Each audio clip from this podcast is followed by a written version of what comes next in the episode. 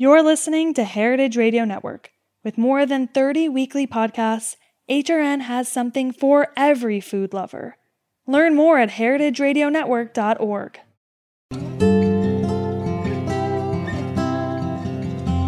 Welcome to Heritage Radio Network on Tour. Today we're bringing you inside the Slow Seed Summit, a conference hosted by Slow Food USA, presenting perspectives on food security, seed preservation and sovereignty, and community engagement. The conference took place between May 13th and 15th, 2022, and as media partners for the summit, we're excited to give you an inside look at key conversations. Enjoy this peek into the Slow Seed Summit. My name is Shelly Buffalo. First off, let me introduce myself. And um, I am from the Meskwaki tribe. Uh, our our community is located in central uh, in central Iowa. Uh, we are a Great Lakes um, Eastern Woodlands tribe. So um, we have um, migrated um, over the course of uh, a couple hundred years from um, the St. Lawrence River Valley, kind of in the up what is currently upstate New York. Um, so I'm uh, very grateful to have been asked to moderate this session and to welcome um, seed rematriator, uh, seed rematriators um, that are present here. Um, so this session is seed rematriation bringing seeds home. Um, this this work is um, I don't know with seed rematriation. It's it's it's it's good to kind of remove um, your ideas about seed keeping um, as seeds as objects because for for um, indigenous women um, these seeds are our relatives um, these seeds are our ancestors, and that is the relationship that we have with them. We just have uh, 30 minutes for everybody in, uh, well, for our panel guests um, to talk about the work that we're doing. So we're going to just launch right into that, and um, and I will um, have the guests uh, introduce themselves, especially since today I seem to be having problems talking. and so um, I want to say first, say welcome. Um, thank you um, for being here and for sharing uh, your time and energy and knowledge in this space. Um, and uh, we will start with Dr. Rebecca Webster. All right. Segole swagwek. Ganyategelu nyungyet sungwe Becky Webster nyungyet o slunige. Wagwaho ni wigi talode. Oneote aga ni wagara humwajot. Dulunkawane meet So what I just said in English is greetings, everybody. My name is Ganyeta Gay, which means snow scattered here and there. My um, my English name is Becky Webster. I'm Wolf Clan, I'm Oneida, and I grew up near Duck Creek that runs through the Oneida Reservation. So, what I'm going to be sharing with you today is our adventures on our farmstead with our seeds and caring for our, our food relatives all the way from planting to harvesting um, to cooking and sharing them with our community. So we bought this property that we're on um, in 2017. And what I'm going to be talking about today is really that whole adventure. When we talked to our faith keeper about what we had planned for this property, he came up with this name, Toslu. It means our foods, where we plant things. And as you'll see through the presentation, it's about more than just planting those seed relatives. It's about planting ideas, philosophies, and uh, just generally a way of life. Next slide, please. So we have a pretty tumultuous history, as all Indigenous people do. Um, we've had, you know, colonization, removal, assimilation, all of that has really impacted our relationship, not only with our seeds, our language, our culture, even our own history sometimes has been um, disrupted and sometimes we have to lay some of those practices down until there's a time where it's safe to pick it back up again. But even through all of that we've had an unbroken relationship with our corn bean and squash all the way back to creation. And it has maintained a, a part of our daily and our ceremonial lives. When it wasn't safe for a lot of us to practice that out in the open there were enough families that went underground with this to be able to keep it safe for when a time came where the rest of us can practice that out in the open. And today is that time.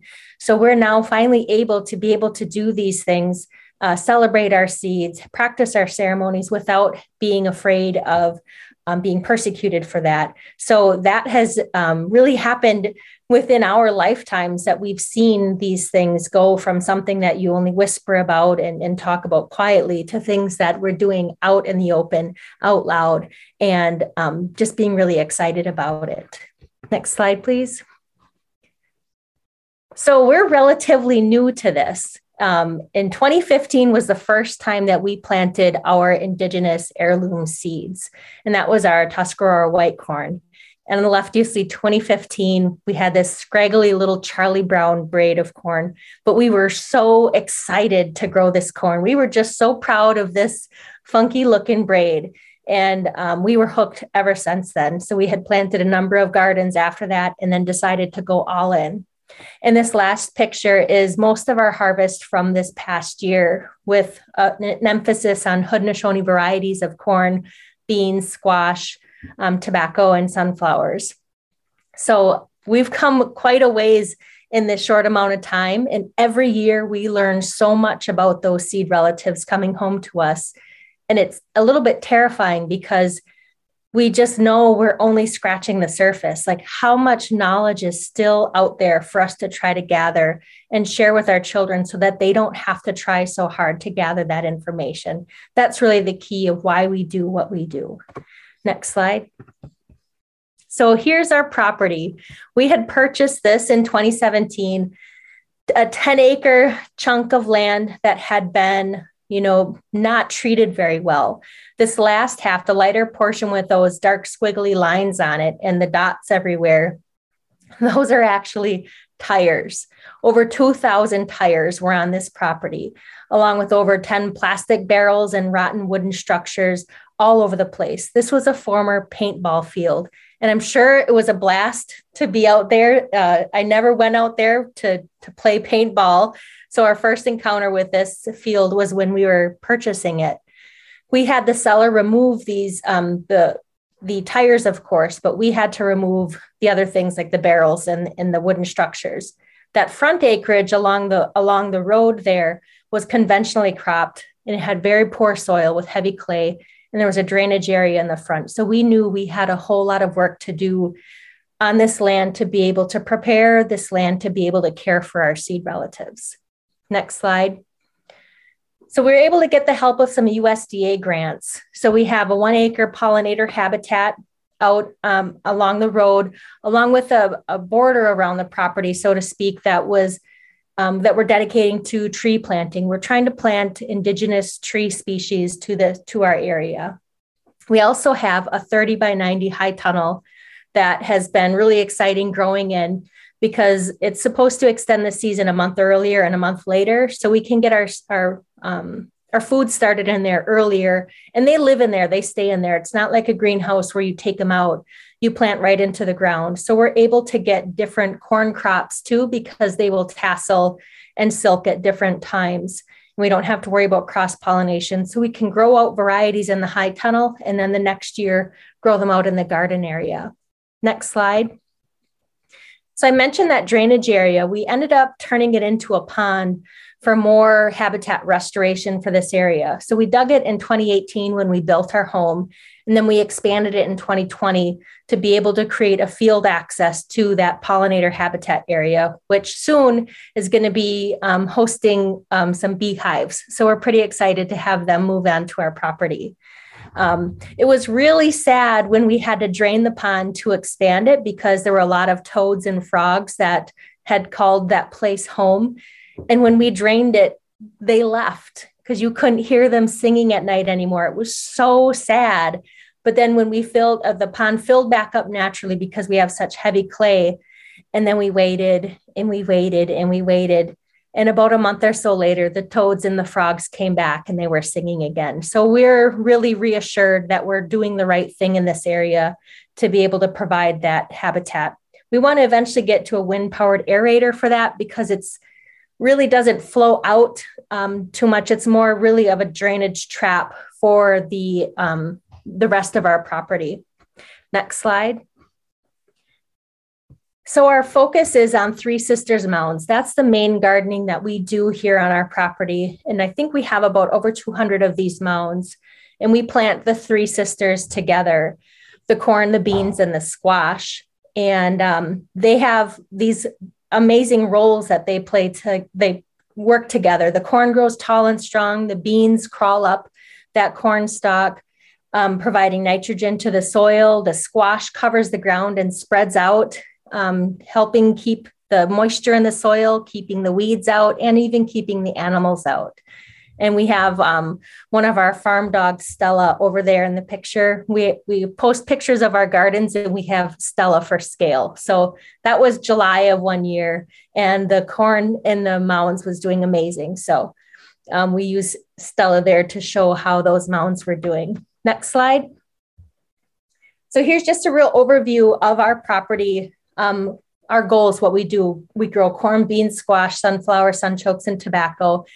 And last summer, we were so excited to finally gain 501c3 tax exempt nonprofit status so that we will be able to hunt for grants to help us continue to educate our community about all of the different things about seed keeping, about planting, about harvesting, pre- preservation, cooking, we hold um, lots of different classes here for the community to be able to come and gather to serve as another source where they learn about these things and they have access to our traditional heirloom varieties. So next slide. So this just talks about some of those events. So we recently built a farmstead kitchen where we host classes in there about how we, you know, process our corn. Um, we hold outdoor cooking events. We pound black ash to make baskets that help further in our cooking, like for corn washing. Um, we had one of our local um, Oneida potters come out and do a pottery demonstration, and everyone was able to make a pot. So, these are some of the things that we're doing to be able to celebrate those seed relatives through that whole entire process. Next slide. And this is that farmstead kitchen that we were able to build um, using some grant money that we recently obtained by getting that 501c3 status. So we're pretty excited to be able to welcome the community in here to be able to um, learn. And um, we have a number of events coming up over the summer, and we even have a retreat of our um, a couple of tribal departments are coming to spend the day with us to learn about processing our foods and um, getting to know those foods better so um, next slide, and hopefully this one works. It's a aerial of the property, a drone footage. So that's the corn in the high tunnel from last year. And we had some um, tomatoes and some beans growing in there as well. And then we're coming out looking at the back of the house.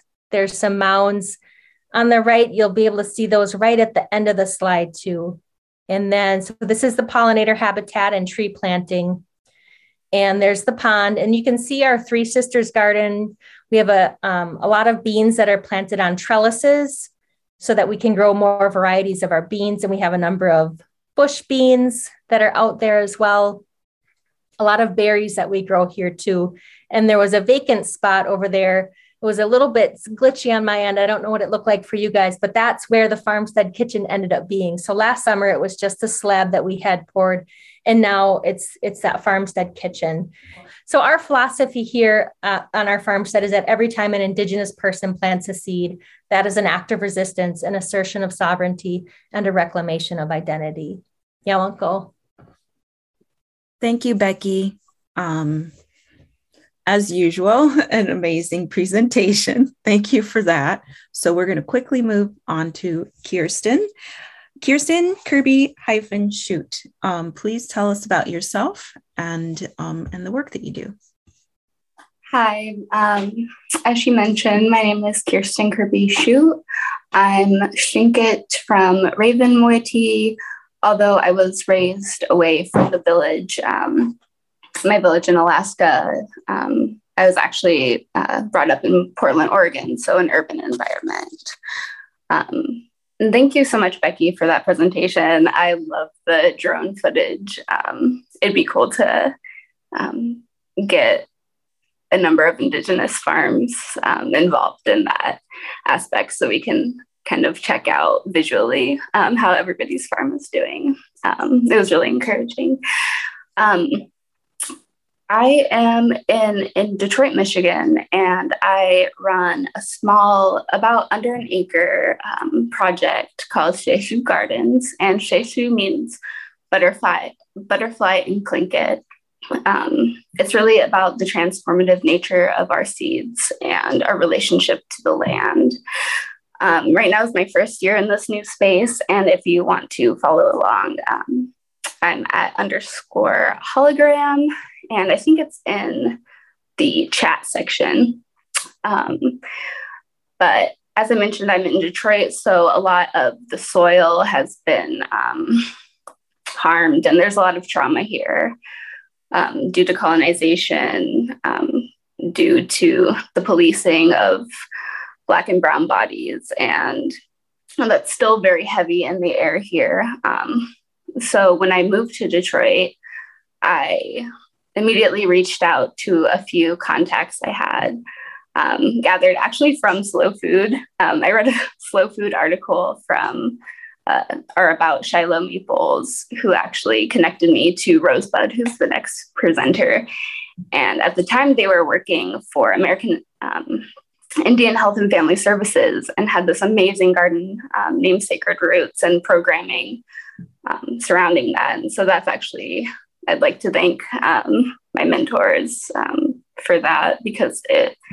um, spurred me to learn more about my um, cultural plants and foster my relationship with them. Uh, yeah, for me, uh, seeds act as a telephone um, between generations. And although um, settler colonialism has destroyed a lot, um, it hasn't destroyed those connections that we have with our seeds.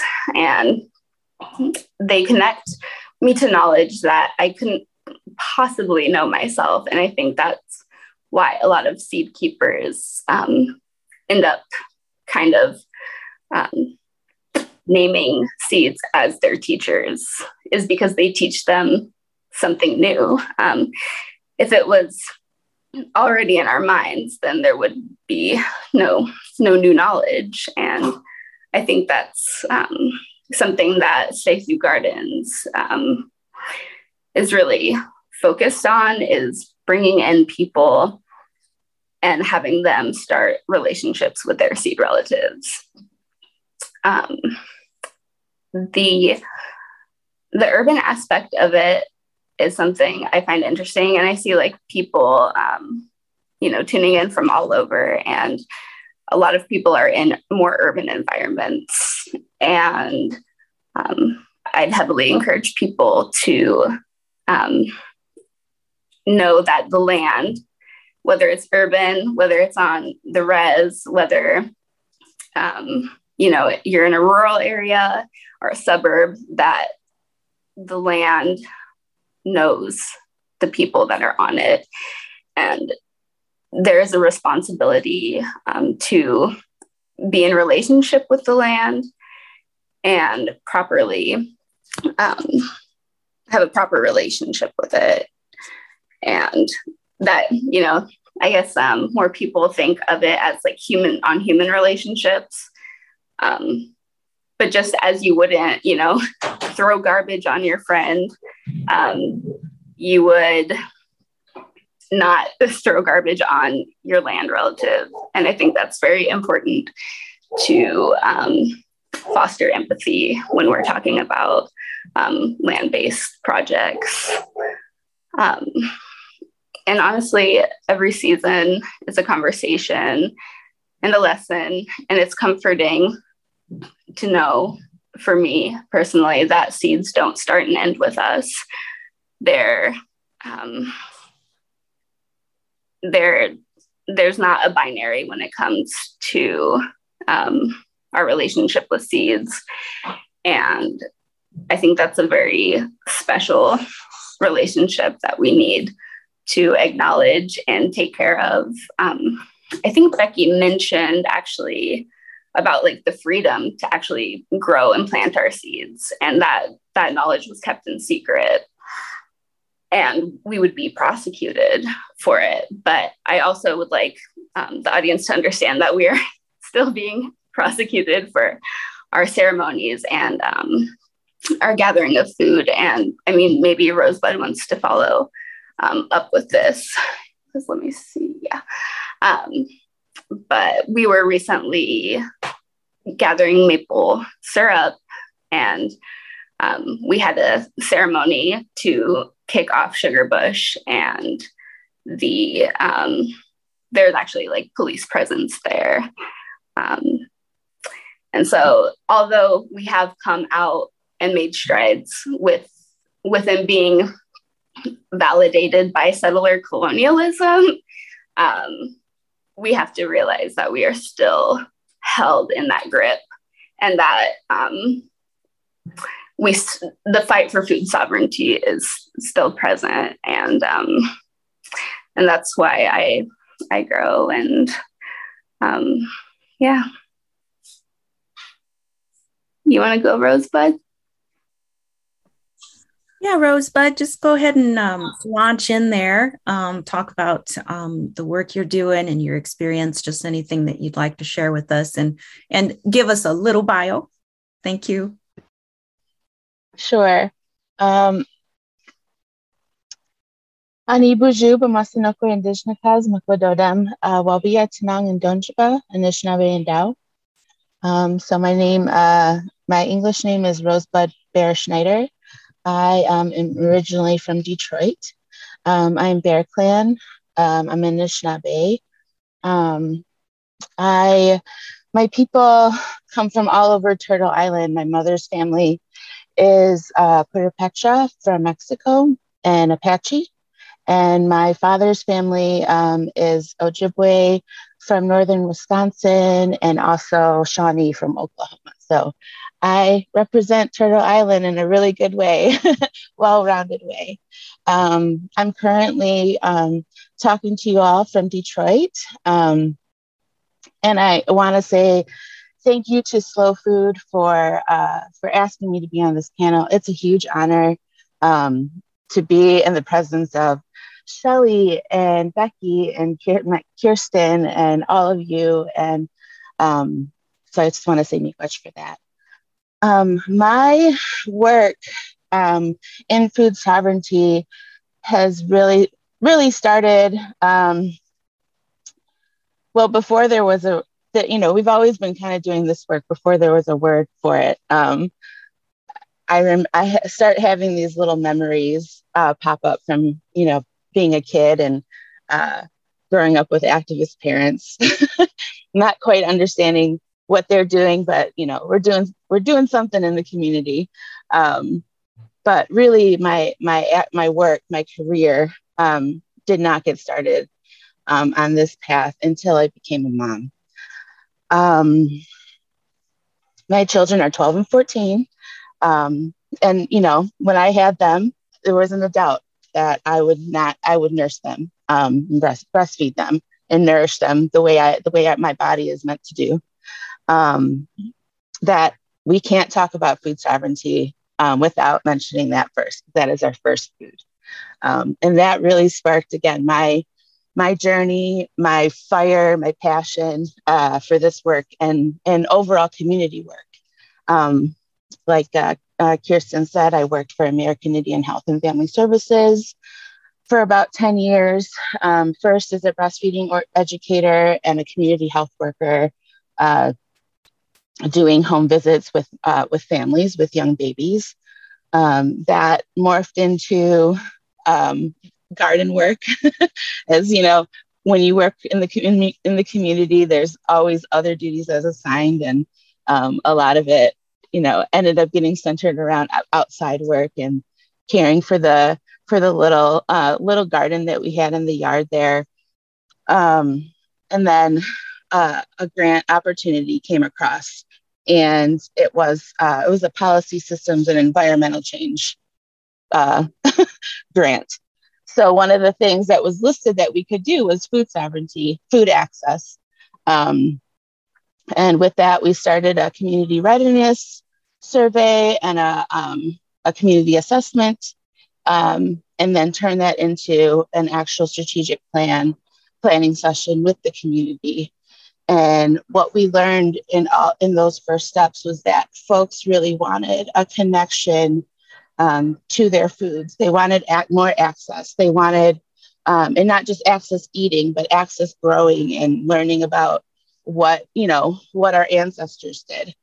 Um, so myself and Shiloh Maples, um, who is also a phenomenal uh, woman doing this work, um, her and I uh, set out to learn as much as we could to bring it, then bring it back to our community and, and share that knowledge. Um, that's how my work with Slow Food started. Uh, there's a Detroit chapter. There's a Detroit chapter here, um, and we quickly got involved with that.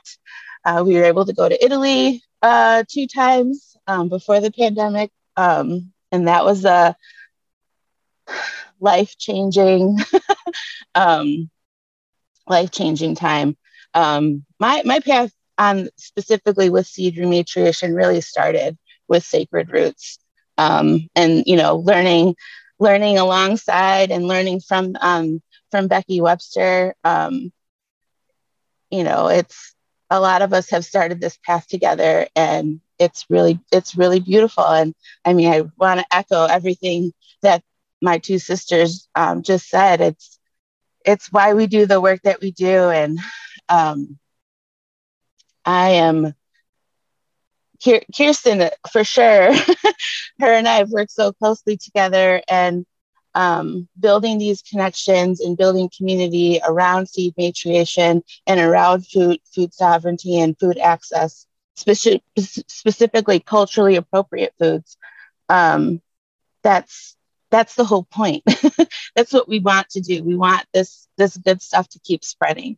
Um, and in you know another five ten years there'll be there'll be other people that came after us um, still carrying on this work. And um, i think that i think that's something else to remember is that um, you know for me it's i do this work to think you know for the next seven generations. We have to we have to leave our our our our ancestors our coming in ancestors um, a good, you know, a good, good world to live in. And that starts with that starts with all this knowledge, lot of knowledge. And I would love for my great great grandkids to um, not have to keep relearning things and not, you know, not have to reclaim um, and reconnect. And uh, you know, it's as as Kirsten mentioned, it is you know my my whole life has been in a you know in an urban setting, and um, it is hard to have access to culture and to and to our food and to our people. Um, but when you have communities like this in detroit um, it makes it easier. Um, all of us are so hungry for this connection and for this um, for each other you know for community especially now coming out of a pandemic. It's um, I'm really looking forward to reconnecting. In the the last three years, I spent up in northern Michigan, um, working on a farm um, called Ziba Uh, we also had a um, a store called Minogan Market. Um, that is um, on Waganakising territory, so Little Traverse Bay Band of Odawas. They own that farm, they own that land that we worked on. Um, it's a 300 acre farm. A hundred of it is tillable. Um, we were, it was purchased back in 2014 and we are um, moving into a new chapter into um, as as that as this business. Um, we're we're taking some time to restructure and to re you know uh, re reassess some of our our mission. Um, we produce um, maple products, and we also have a strong focus on seed rematriation there, growing out our our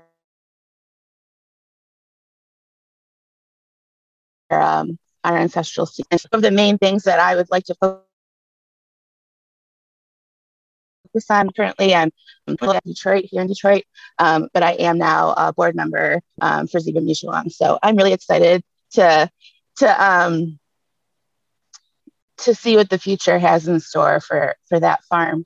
Um, but yeah, as as uh, as Kirsten mentioned, um, here in Detroit, it's it's it's definitely a an interesting uh, place to be Indigenous. Um, but it's all I've ever known. Um, you know, being a a, a child of a, a AIM activist, um, there's always uh, there's always something going on. There's always like ways that we were connecting with community.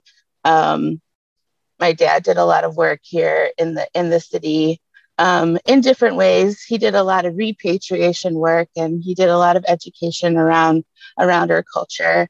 Um, and I, you know, a lot of folks are like, "Oh, you're following in your dad's footsteps." I'm like, "Yeah, I am," but I'm also like walking along those his footsteps and making my own making my own way. Um, so I'm, you know, again, so appreciative of this this life that I've that I've built for my for my family and for my community. Um, and I'm uh yeah, completely grateful. And I'm I'm a little taken um, you know, listening to to Kirsten talk, it just it just warms my heart so much. Like I'm I was over here like tearing up listening to her. So so Miigwech, I'm gonna stop talking now. Um Miigwech again for having me. Thanks. All right, Rosebud, thank you so much um, for talking about. And I, you know, there's like, I know there's so much more to talk about, just like specifically about Detroit. Uh, the Meskwaki have um, a Detroit connection.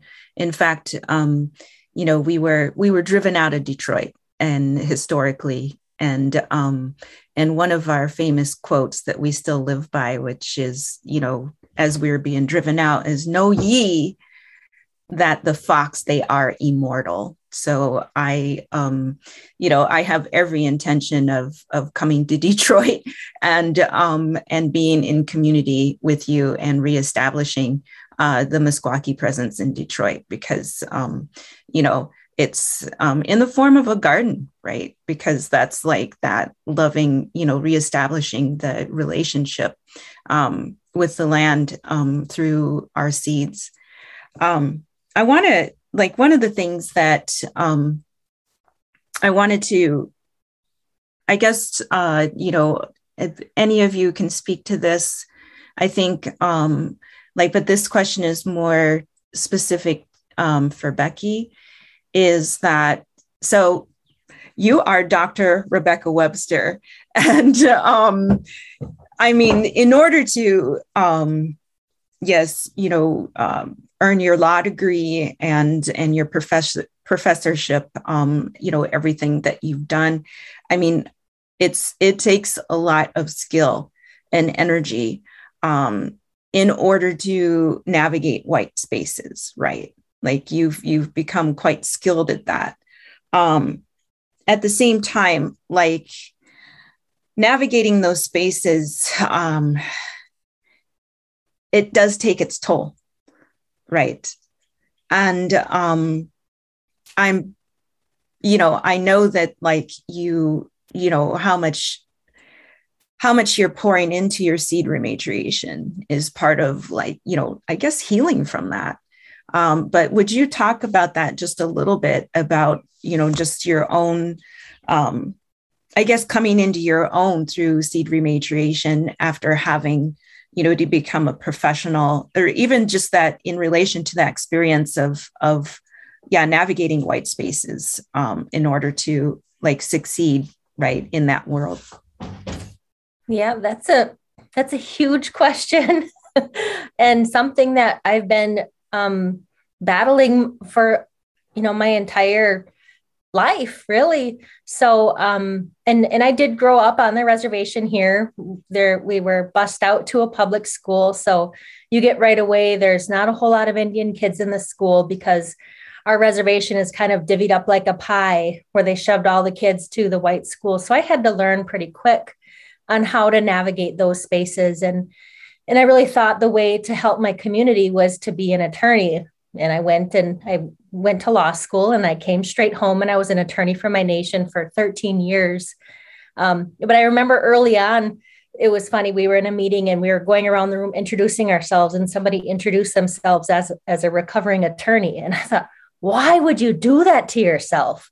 Go to law school and then not practice law? You're crazy. And now it's like, oh, oh, I get it. I understand now. So when I went back to um, earn my PhD, it was again in our community, looking at our land use and how we're working or not working with our neighbors on how um, it's about sovereignty over our land and our space and trying to do that in face of all of these things that are coming at us mostly local governments trying to tell us what to do how to do it where to do it get their permits you're not a real tribe you're just a landowner so even on the reservation we still get those same things that you do in the city where colonizers think that it's really their their way to hold that space.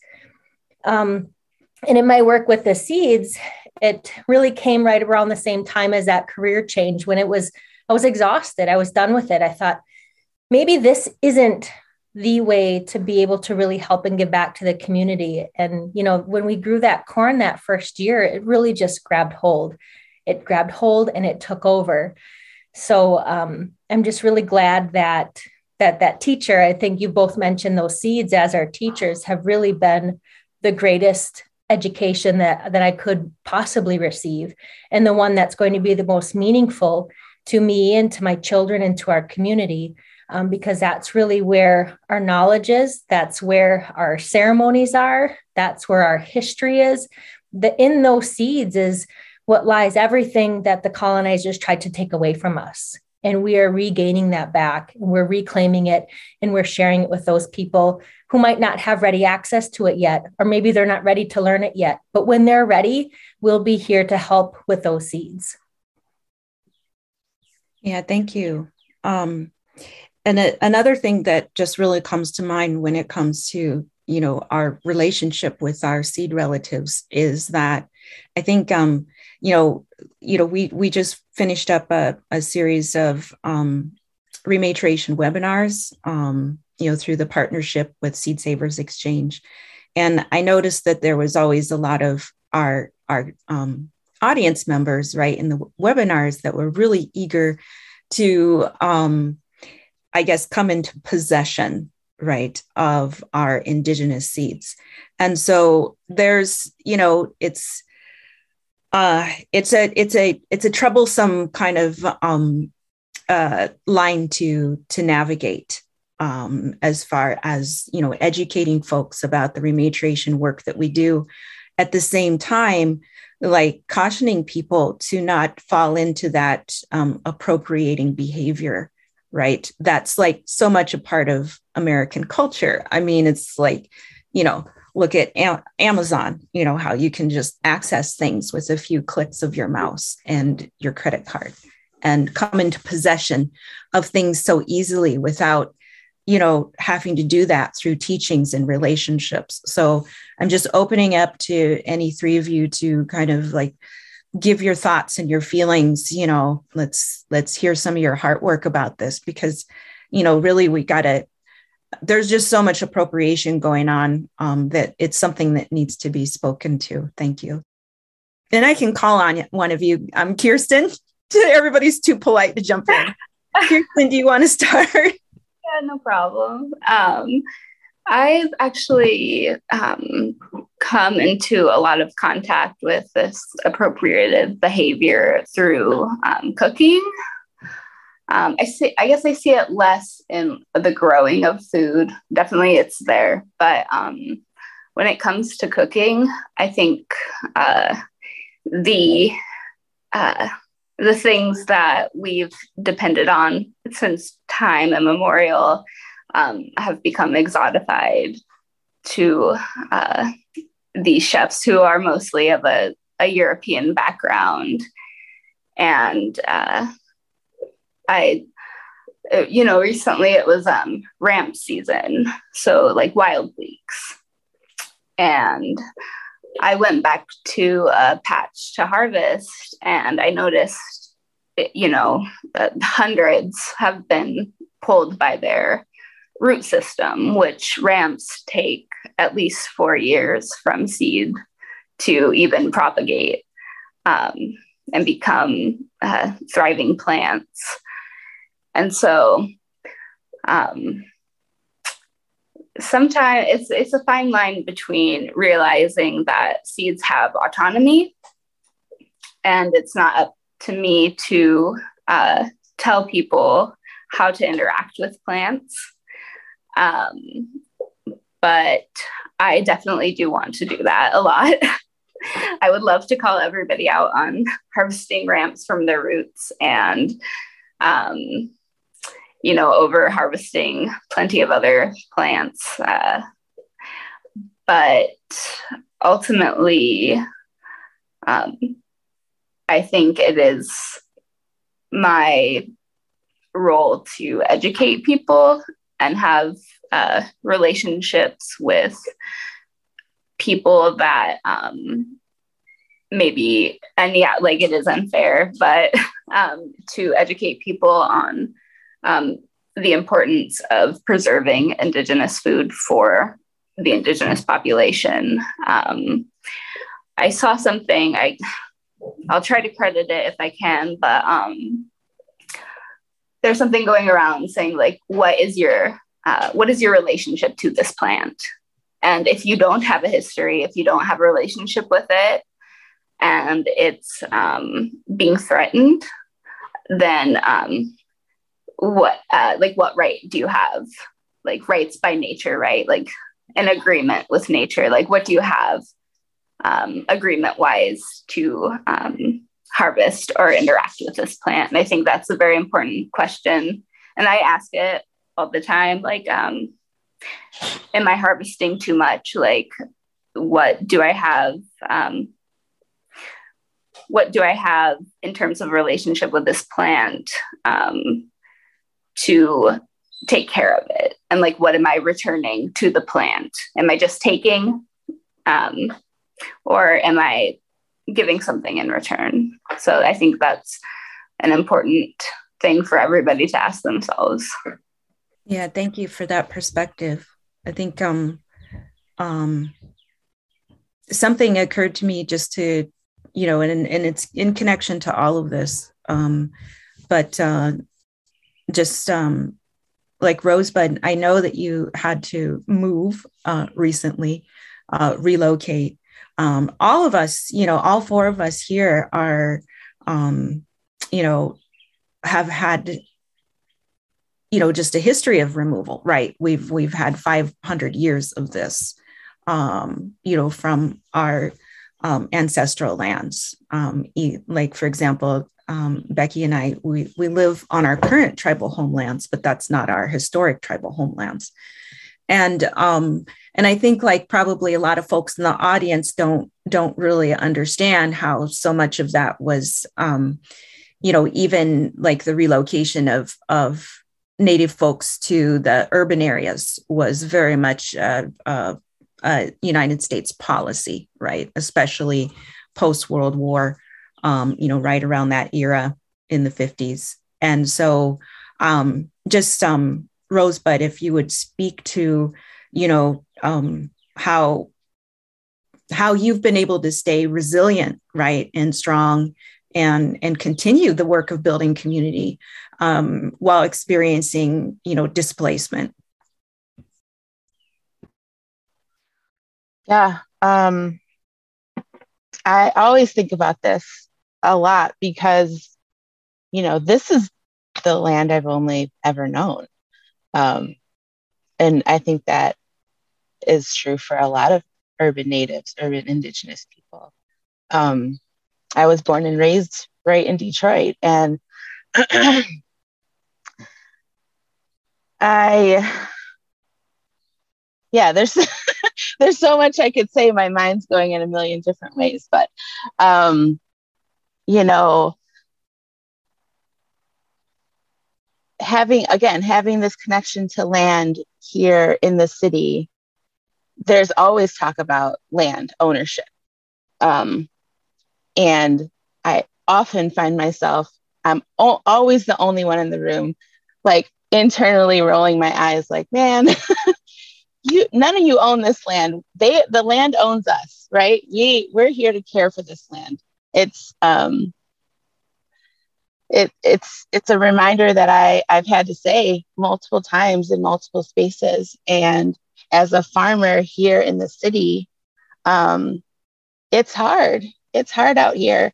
Um, when we we were growing in a public space, and we were just trying to care for these seeds. We were just trying to, you know, give them a place to grow and and and care for them. But we ended up being like, you know, again, like always um, with our head on the swivel and um, in like major protection mode. Um, and and also like, you know, in educator mode all the time. And it's, you know, it's hard, but it's but what keeps me going are spaces like this and colleagues like like Becky and Kirsten and and folks all you know all around doing this work. That's this type of stuff is what revives me and keeps me going. Um, knowing that um, there are other people just like me in their parts of the world fighting just like me. Um, and that gives me hope. For sure. I hope that answers the question well it's not so much a question as it is you know just inviting you to you know provide your reflections. And even in and i i see you know i see you like and i see you struggling to kind of hold things back you know in in really being honest about your experience. Because once again that's something that we've been taught to navigate the white world right? To really very carefully yeah. change you know very carefully choose our language so as to m- not make um, to not make others uncomfortable, which is right. other others from the group that has, you know, that are the you know that are the occupiers, right? Mm-hmm. The invaders, mm-hmm. um, um, but that you know sometimes quite literally have guns pointed at us. You know, yeah. And yeah. something something as simple as going to the sugar bush, which is you're going there in ceremony to um, to tap maple trees to collect sap to cook down into maple syrup. What mm-hmm. can be like coming out of you know a cold cold winter and and coming into like relationship with these trees which which with such gratitude right? This was like a lifeline for us um coming out of the cold cold winters. And um being able to refine these sugars i mean is just amazing from from our tree mm-hmm. relatives and to have it um you know be be surrounded by police i mean that's so it's yeah it's this this work that we do it isn't the same as ordering seed from a catalog right mm-hmm. and um it is you know there's a reason why we are have to keep our heads on the swivel um, because um, you know we are this is an active form of resistance and an active form of of um, decolonization. yeah, I also want to add, you know, sorry to cut you off, but I'd also want to add that we are also women doing this work in a heavily male-driven, you know, agriculture field. Um, I'm often uh, one of the only women doing this work. Um, so that I mean, that's another an indigenous woman who ha- who is strong and can stand up for herself. Um, you have to be careful. Um, and and there's also like the other you know the other layer is sometimes you're working in these institutions that yeah we want food sovereignty. Yeah we want this great stuff. Like here's here's the tools to do it. Here are the resources to do it. But do it my way. And you still have to you know, justify every single thing that you do. Um, sometimes we're working in spaces that we're trying to decolonize that don't want to be decolonized. And I think that is something that you really have to remember. You're going to get me fired up, Shelly. I'm trying to hold it back. no, that's what I'm here for. Um, like it's that's kind of um, you know when I first um, when I first heard Vandana Shiva speak. I think that was in 2015. She came to Iowa. Um, I just I broke down like in uncontrollable sobbing because it was one of the first times where she, you know I heard someone really articulate that relationship between um, the the harm destruction um, done to our seeds in relation to the harm and destruction, um, the violence upon women's bodies. Um, it's United States policy. Well, one of the, it, even before the United States was the United States, actually, um, I think it may have been for us Great Lakes tribes, I think it may have been the French. Um, who, by the way, Meskwaki are the reason that French isn't spoken in this part of the United States. mm-hmm. We, 40 years of resistance against the French pretty much caused the sale of the, uh, you know, Louis, Louisiana Purchase. We bankrupt them. Like you can't make 40 years of war on foreign soil without it costing a lot of money. Yay. Anyway, um, I just had to plug that in there. but the, they, they really quickly realized that you know, in order to to dispossess indigenous folks of their land, they had to attack the women. Right. So I mean, it was a it's it's it began a campaign basically of misogynistic um, propaganda and um, and continues today with you know the missing and murdered um, indigenous women which is it's the it's not even, you know, I think, um, fortunately, with um, Deb Haaland, Secretary of the Interior, now that it, there's actually efforts for that to be tracked. But prior to that, you know, there was no no tracking of the numbers. Um, I did want to speak to land access really quick, and there was a, a you know, in the chat, there's a question about um, uh, you know education and outreach. Um, but real quick i just want to i want to bring up land access because it's huge. I think that there's a lot of assumptions that since tribes have reservations that there must be land access. But even upon re- reservations there's very little to almost no land access. So i want to speak to that especially in the upper midwest we have a lot of land that now is potentially going to be in transition, a lot of farmland that's going into transition in the next 10 years, meaning that, you know, the, the, the previous, um, you know, families that have inherited this farmland are coming, um, are aging out of farming and they're going to be selling their farms. Many of those farmland owners are women, actually. So let's talk a little bit about land access. I can mention because you talked about on reservations how people think we have a lot of land in Oneida is a in a very fortunate position. We have thousands of acres of land that the Oneida tribe owns and it's agricultural land. But the problem is that we've acquired it without really having a plan for what to do with it. So either we have a tribal department that continues to cash crop, you know, corn and soybeans, corn and soybeans, and doesn't really grow an, a lot of food for actual people to consume. And our processes on how to lease that land aren't very um, beneficial or favorable to small scale farmers or indigenous co ops or anything like that. It's really difficult to try to get land from the tribe because they say watch the advertisements. And it's like well i'm not going to bid on a hundred acre piece of land that i don't want a hundred acres. Um, so and, and i'm extra critical because i'm actually the chairwoman of the oneida land commission and we have been trying and trying for over the past six years on, on my tenure on the land commission to try to change that. And change is so difficult. And we're just trying to say let's make a process where a tribal member can come to us and say, Hey, I want two acres of land to start a berry co op. It should not be that difficult for the tribe to turn around and say, Hey, all right, let's try to look for some land. But for some reason, it's really difficult to get that. So, even in cases where tribes do have land, land access is still a problem.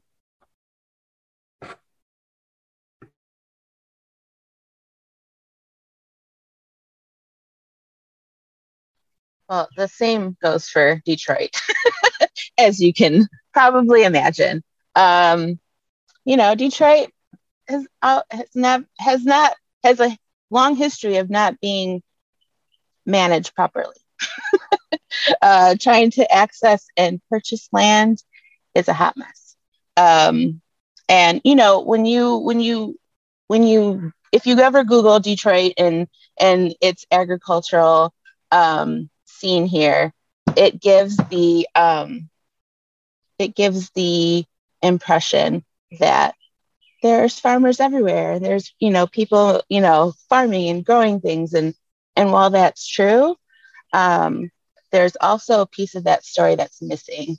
And and that piece is um, the fact that there's been neighbors you know residents of detroit that have vacant lots um, on either side of them or, or live in a in a neighborhood that it's mostly vacant lots. Um, they've been caring for that land for for quite some time but they don't own it and they can't own it and they can't get detroit to sell it to them. And now uh, now you know government has changed hands have changed and things are trying you know trying to um, get more organized and and do things you know in a procedural type of way. Um, but then these actual people these these landowners or these caretakers of this land um, are, are losing out now to gentrification and and these you know young folks coming in that have the money that have the know-how that have the access to you know land to do a quick land grab. Um, and then you know there's the there's the the six year old family that's been caring for these vacant lots for their entire life and it's gone that that happens all the time. Um, so yeah, just uh, wanted to throw that out there. That's also a huge thing that that happens. Yeah, we're I got the two minute warning um, one minute ago, so we're yeah we're going to be running out of time here in in probably forty five seconds. I want to just um, I wish we had longer time, right, to share our our perspective and experience with everybody. I just want to thank the three of you for your time and for your knowledge, and especially um, for the work that you continue to do. I want the audience to understand this is like it's on one time at one on one hand this work connects us to our ancestors and it gives us strength on the other hand this is very difficult work to do right this is like an active resistance of colonization um, and especially in women in in the fe- feminine body um, in in is a, a, in a dominant system that that seeks to um, harm us, cause us harm. Um, so I want to encourage folks to continue to explore seed rematriation work. Um, I don't know if any of the slow food hosts want to chime in before we say goodbye.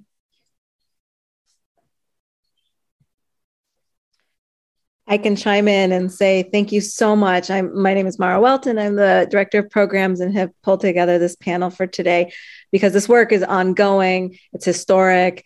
Um, and it's our future, I think, and certainly the future of these communities. And I just really am so grateful to you for sharing your experience and your knowledge. Deep gratitude to all of you for um, opening the eyes of our our network to some of this uh, really hard work that's being done um, in your communities. And um, anything that our network can do to help uplift your efforts please i'm only a phone call away. We'll do what we can. And we'll certainly invite you back for a longer conversation in the future. Um, thank you. Just thank you so much. We um, are having another session with our authors coming up next um, please stick around this show is powered by simplecast Thanks for listening to Heritage Radio Network, food radio supported by you. Keep in touch at heritageradionetwork.org slash subscribe.